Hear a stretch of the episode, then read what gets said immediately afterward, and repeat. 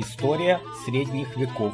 Эпизод 19. Ранние Капетинги. Франция в 11 первой половине 12 века. Добрый день. Меня зовут Валентин Хохлов, и мы продолжаем цикл передач об истории средних веков. Вернемся к истории Западно-Французского королевства, где 3 июля 987 года э, сменилась династия, на смену Каролинкам пришли Робертины, которые с избранием Гуго Капета э, стали называться Капетингами. И тем самым как бы Раннее средневековье сменилось высоким средневековьем. Об этом мы говорили в выпуске номер 13. Тут следует сказать, что Гуго Капет был избран королем в ущерб Карлу Лотарингскому, чистокровному Капетингу, брату короля Лотаря, дяде умершего короля э, юного Людовика V. Избрание состоялось на ассамблее знати э, фактически лишь севера Франции, где не было представителей ни Аквитании, ни Тулузы, э, ни Фландрии, ни Вармандуа, ни тем более Британия. Относительно легитимности этого избрания были большие сомнения. Э, вот, э, например, э, Гизо пишет, что когда Гуго Капет спросил графа Перегора Адальберта, кто сделал тебя графом, тот ответил, а кто сделал тебя королем? Ну, фактически, Гуго Капета королем сделали его же собственные вассалы из региона, которым правили исконно Робертины, которые, напомню, были марграфами Нейстри и герцогами Франции, и под их властью была большая территория, это были Анжу, Тур, Мен, э, Париж, Орлеан, также их э, соседи и союзники, герцоги Нормандии э, и Бургундии. И фактически еще большое влияние на избрание Гуга Капета имел архиепископ Реймский Адальберон, который был другом будущего короля. А на момент избрания Капет был уже не молод, ему было порядка 50 лет, проправил он э, менее 10 лет, умер в 996 году. И говоря о ранних капетингах, следует упомянуть э, три важных особенности. Вот насколько были мощными Робертины до восшествия Гуга Капета на престол, э, настолько поразительно слабыми оказались преемники э, этого короля. А, дело в том, что вот э, я уже упомянул, что Робертины, э, Марграфы Нестри и герцоги Франции э, были очень могущественны и как бы были вторыми людьми в королевстве после, собственно, королей и королингов.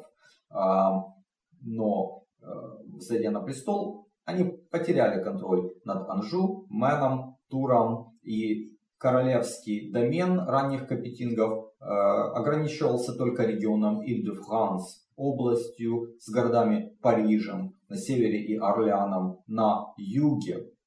И это несмотря на то, что э, из этого рода, из Робертинов уже было э, два короля на престоле. Это Эд и Роберт. Второй особенностью было то, что ранние капетинги короновали э, старшего сына еще при жизни отца, и это можно объяснить их вот неуверенностью в собственной легитимности. А, то есть Гуга Капет был избран на ассамблее знати. А вот чтобы не созывать ассамблею для избрания короля, если король-отец коронует сына при своей жизни, то как бы после его смерти э, трон естественным образом переходит к уже коронованному наследнику. Э, далее, несмотря на вот эту э, слабость, несмотря на э, сомнения в собственной легитимности, э, у капетингов было какое-то необъяснимое везение. А также им была присуща определенная мудрость и осторожность в их правлении.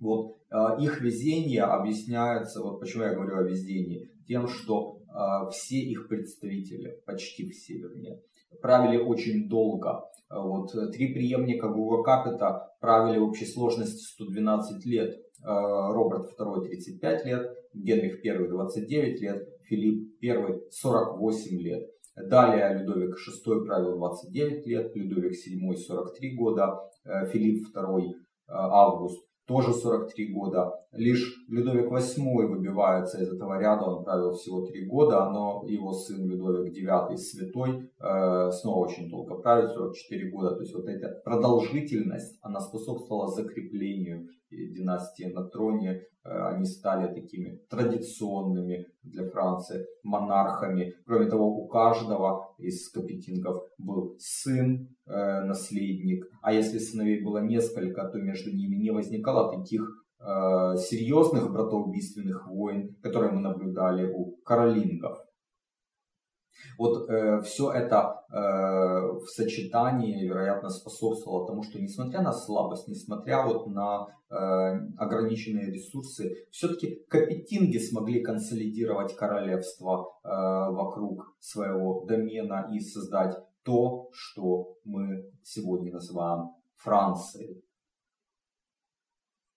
Три преемника э, Гур Капита прослыли слабыми королями, и мне кажется, это не вполне справедливо. Э, да, они были весьма ограничены в ресурсах, они уступали в могуществе наиболее мощным э, вассалам, но их деятельность скорее следовало бы, на мой взгляд, сравнивать с закладкой фундамента в здании, когда мы не видим практически ничего на поверхности Земли. И нам кажется, что ничего не происходит. Но это очень важный этап, потому что от того, насколько прочным и качественным будет фундамент, зависит, в общем-то, устойчивость всего здания. За свое 35-летнее правление Роберт II, который правил с 996 по 1031 год, не совершил особо каких-то выдающихся поступков. Э, хотя по э, описанию епископа Хельга де Буржского э, король был хорошо сложен, не глуп, образован, имел склонности к философии и музыке, при этом он был ревностный католик. Ну, тут не следует забывать, что на его правление пришелся однотысячный год, при приближении которого в Западной Европе очень серьезно ожидали конца света, и это накладывало отпечаток на общую религиозность людей.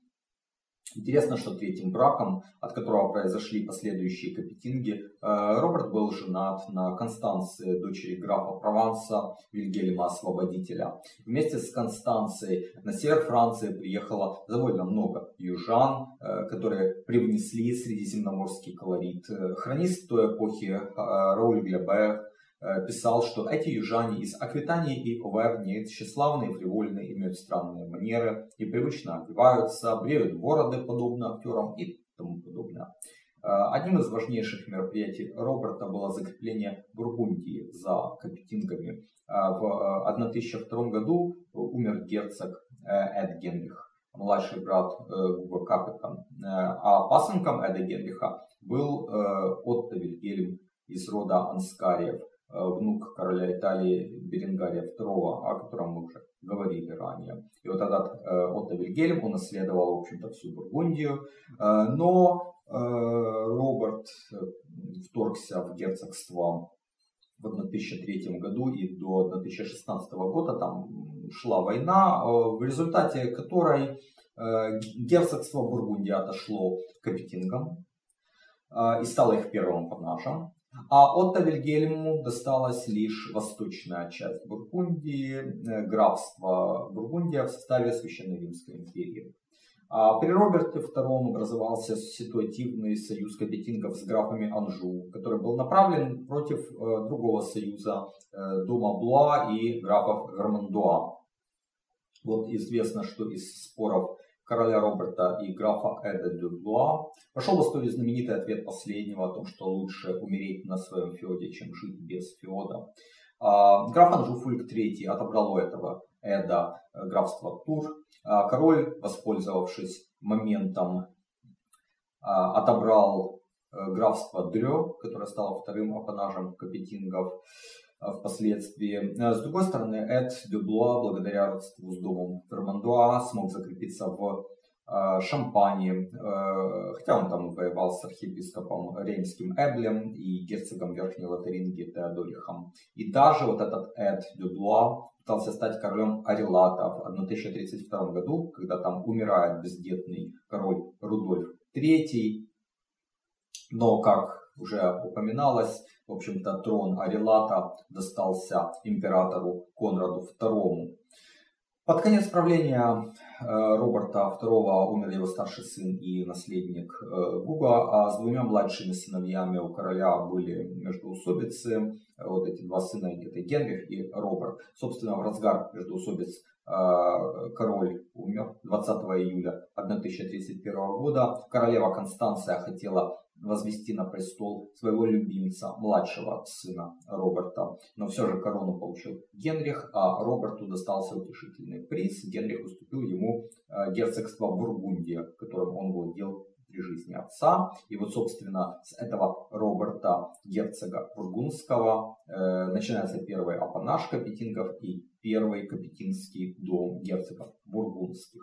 А, Генрих I правил 29 лет с 1031 по 1060 годы, и он наиболее известен нам благодаря своему браку с Анной, дочерью князя Ярослава Мудрого. А, интересно, что начиная с этого брака в Западной Европе распространяется имя Филипп, которое до того там не упоминалось.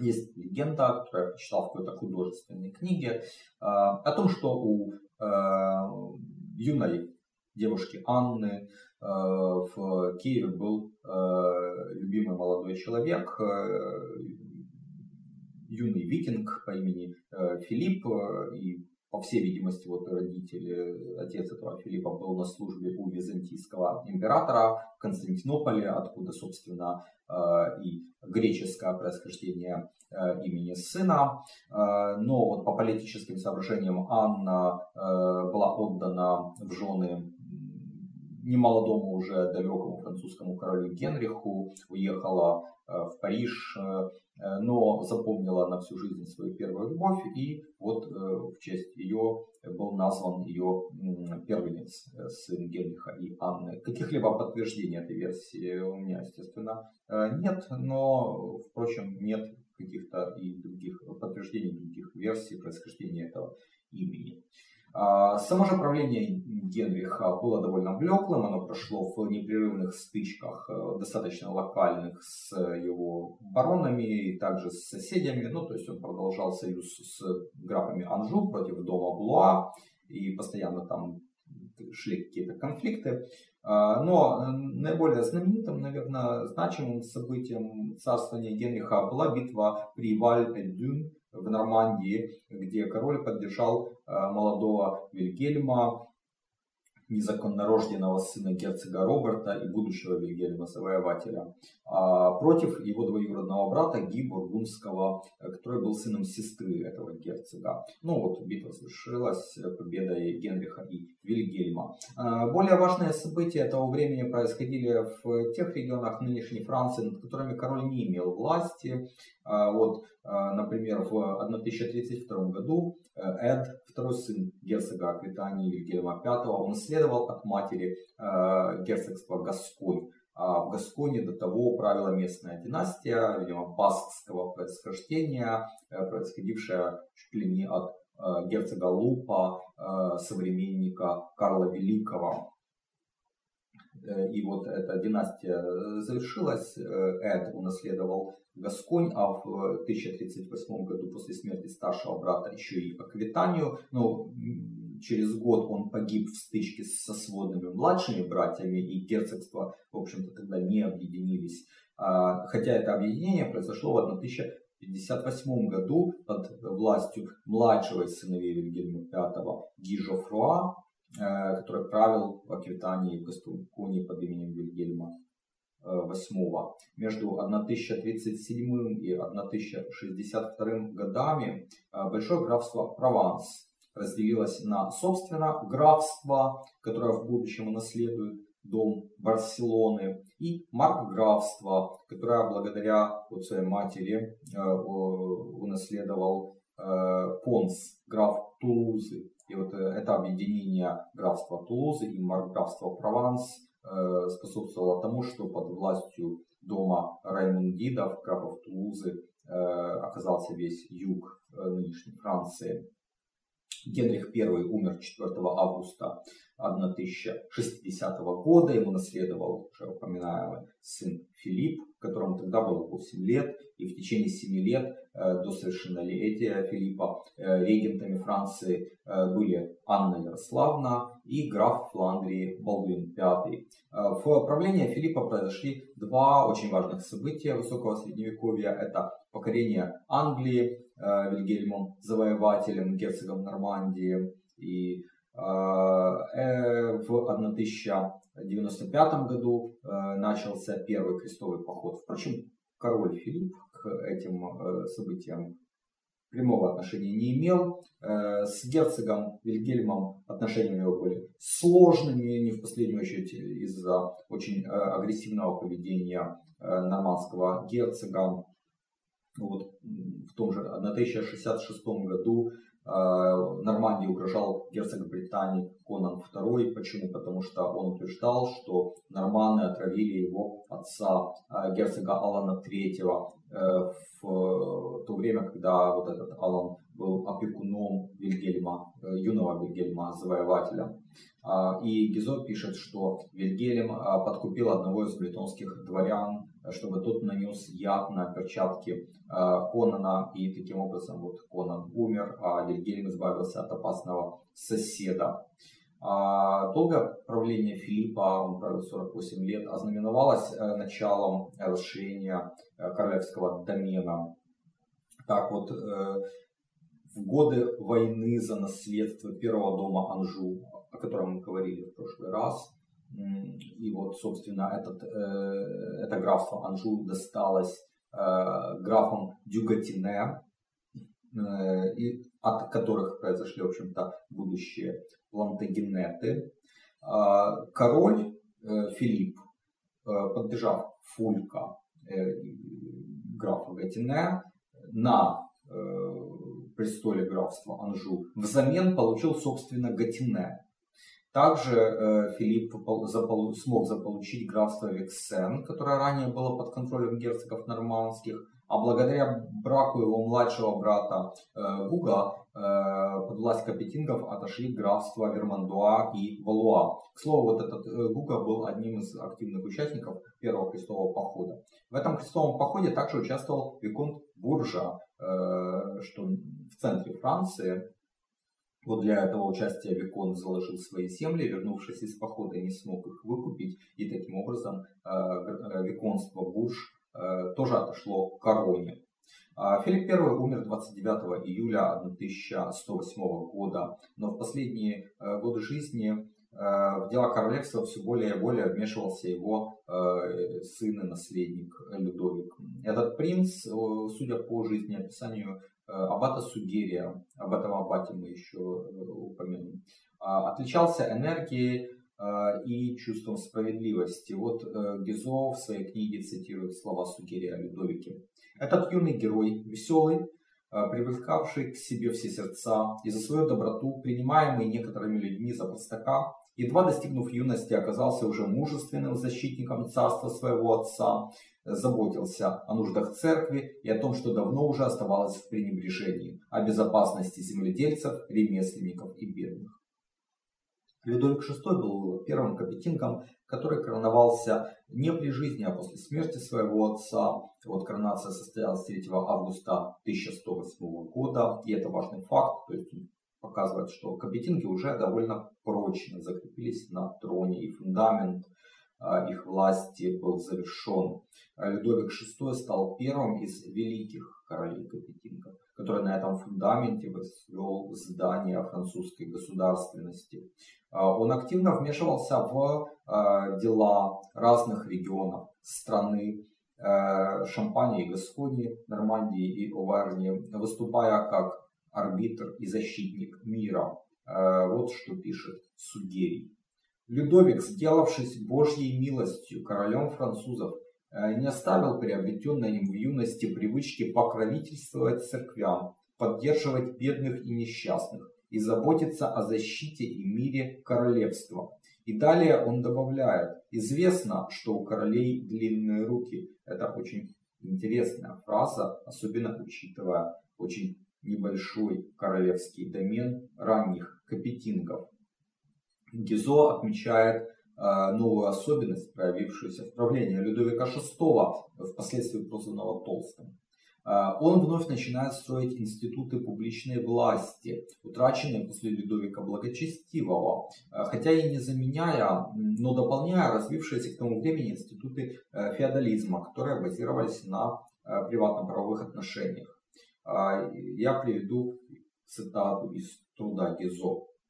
Новая королевская власть не заявляет притязаний на абсолютизм и на право управлять одной и повсюду. Она не требует этого наследства древних императоров.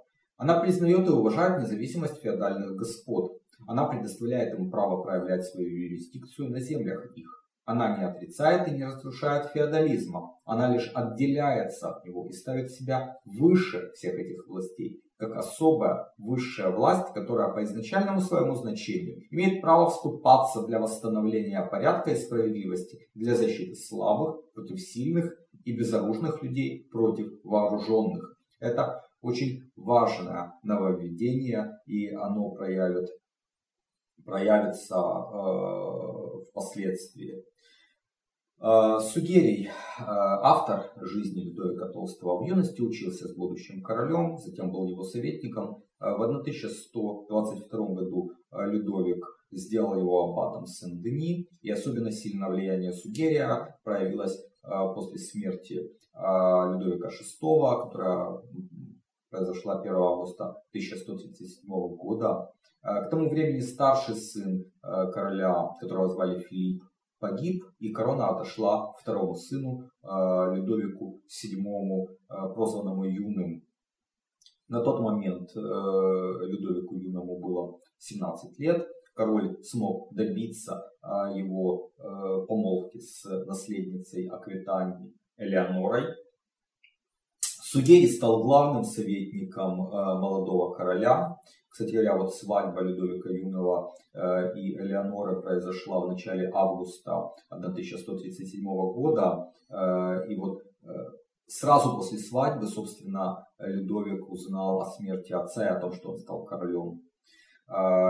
И, казалось бы, очень многообещающее правление, которое началось с объединения публичной унии Франции и Аквитании, но это правление было Э, достаточно неудачным.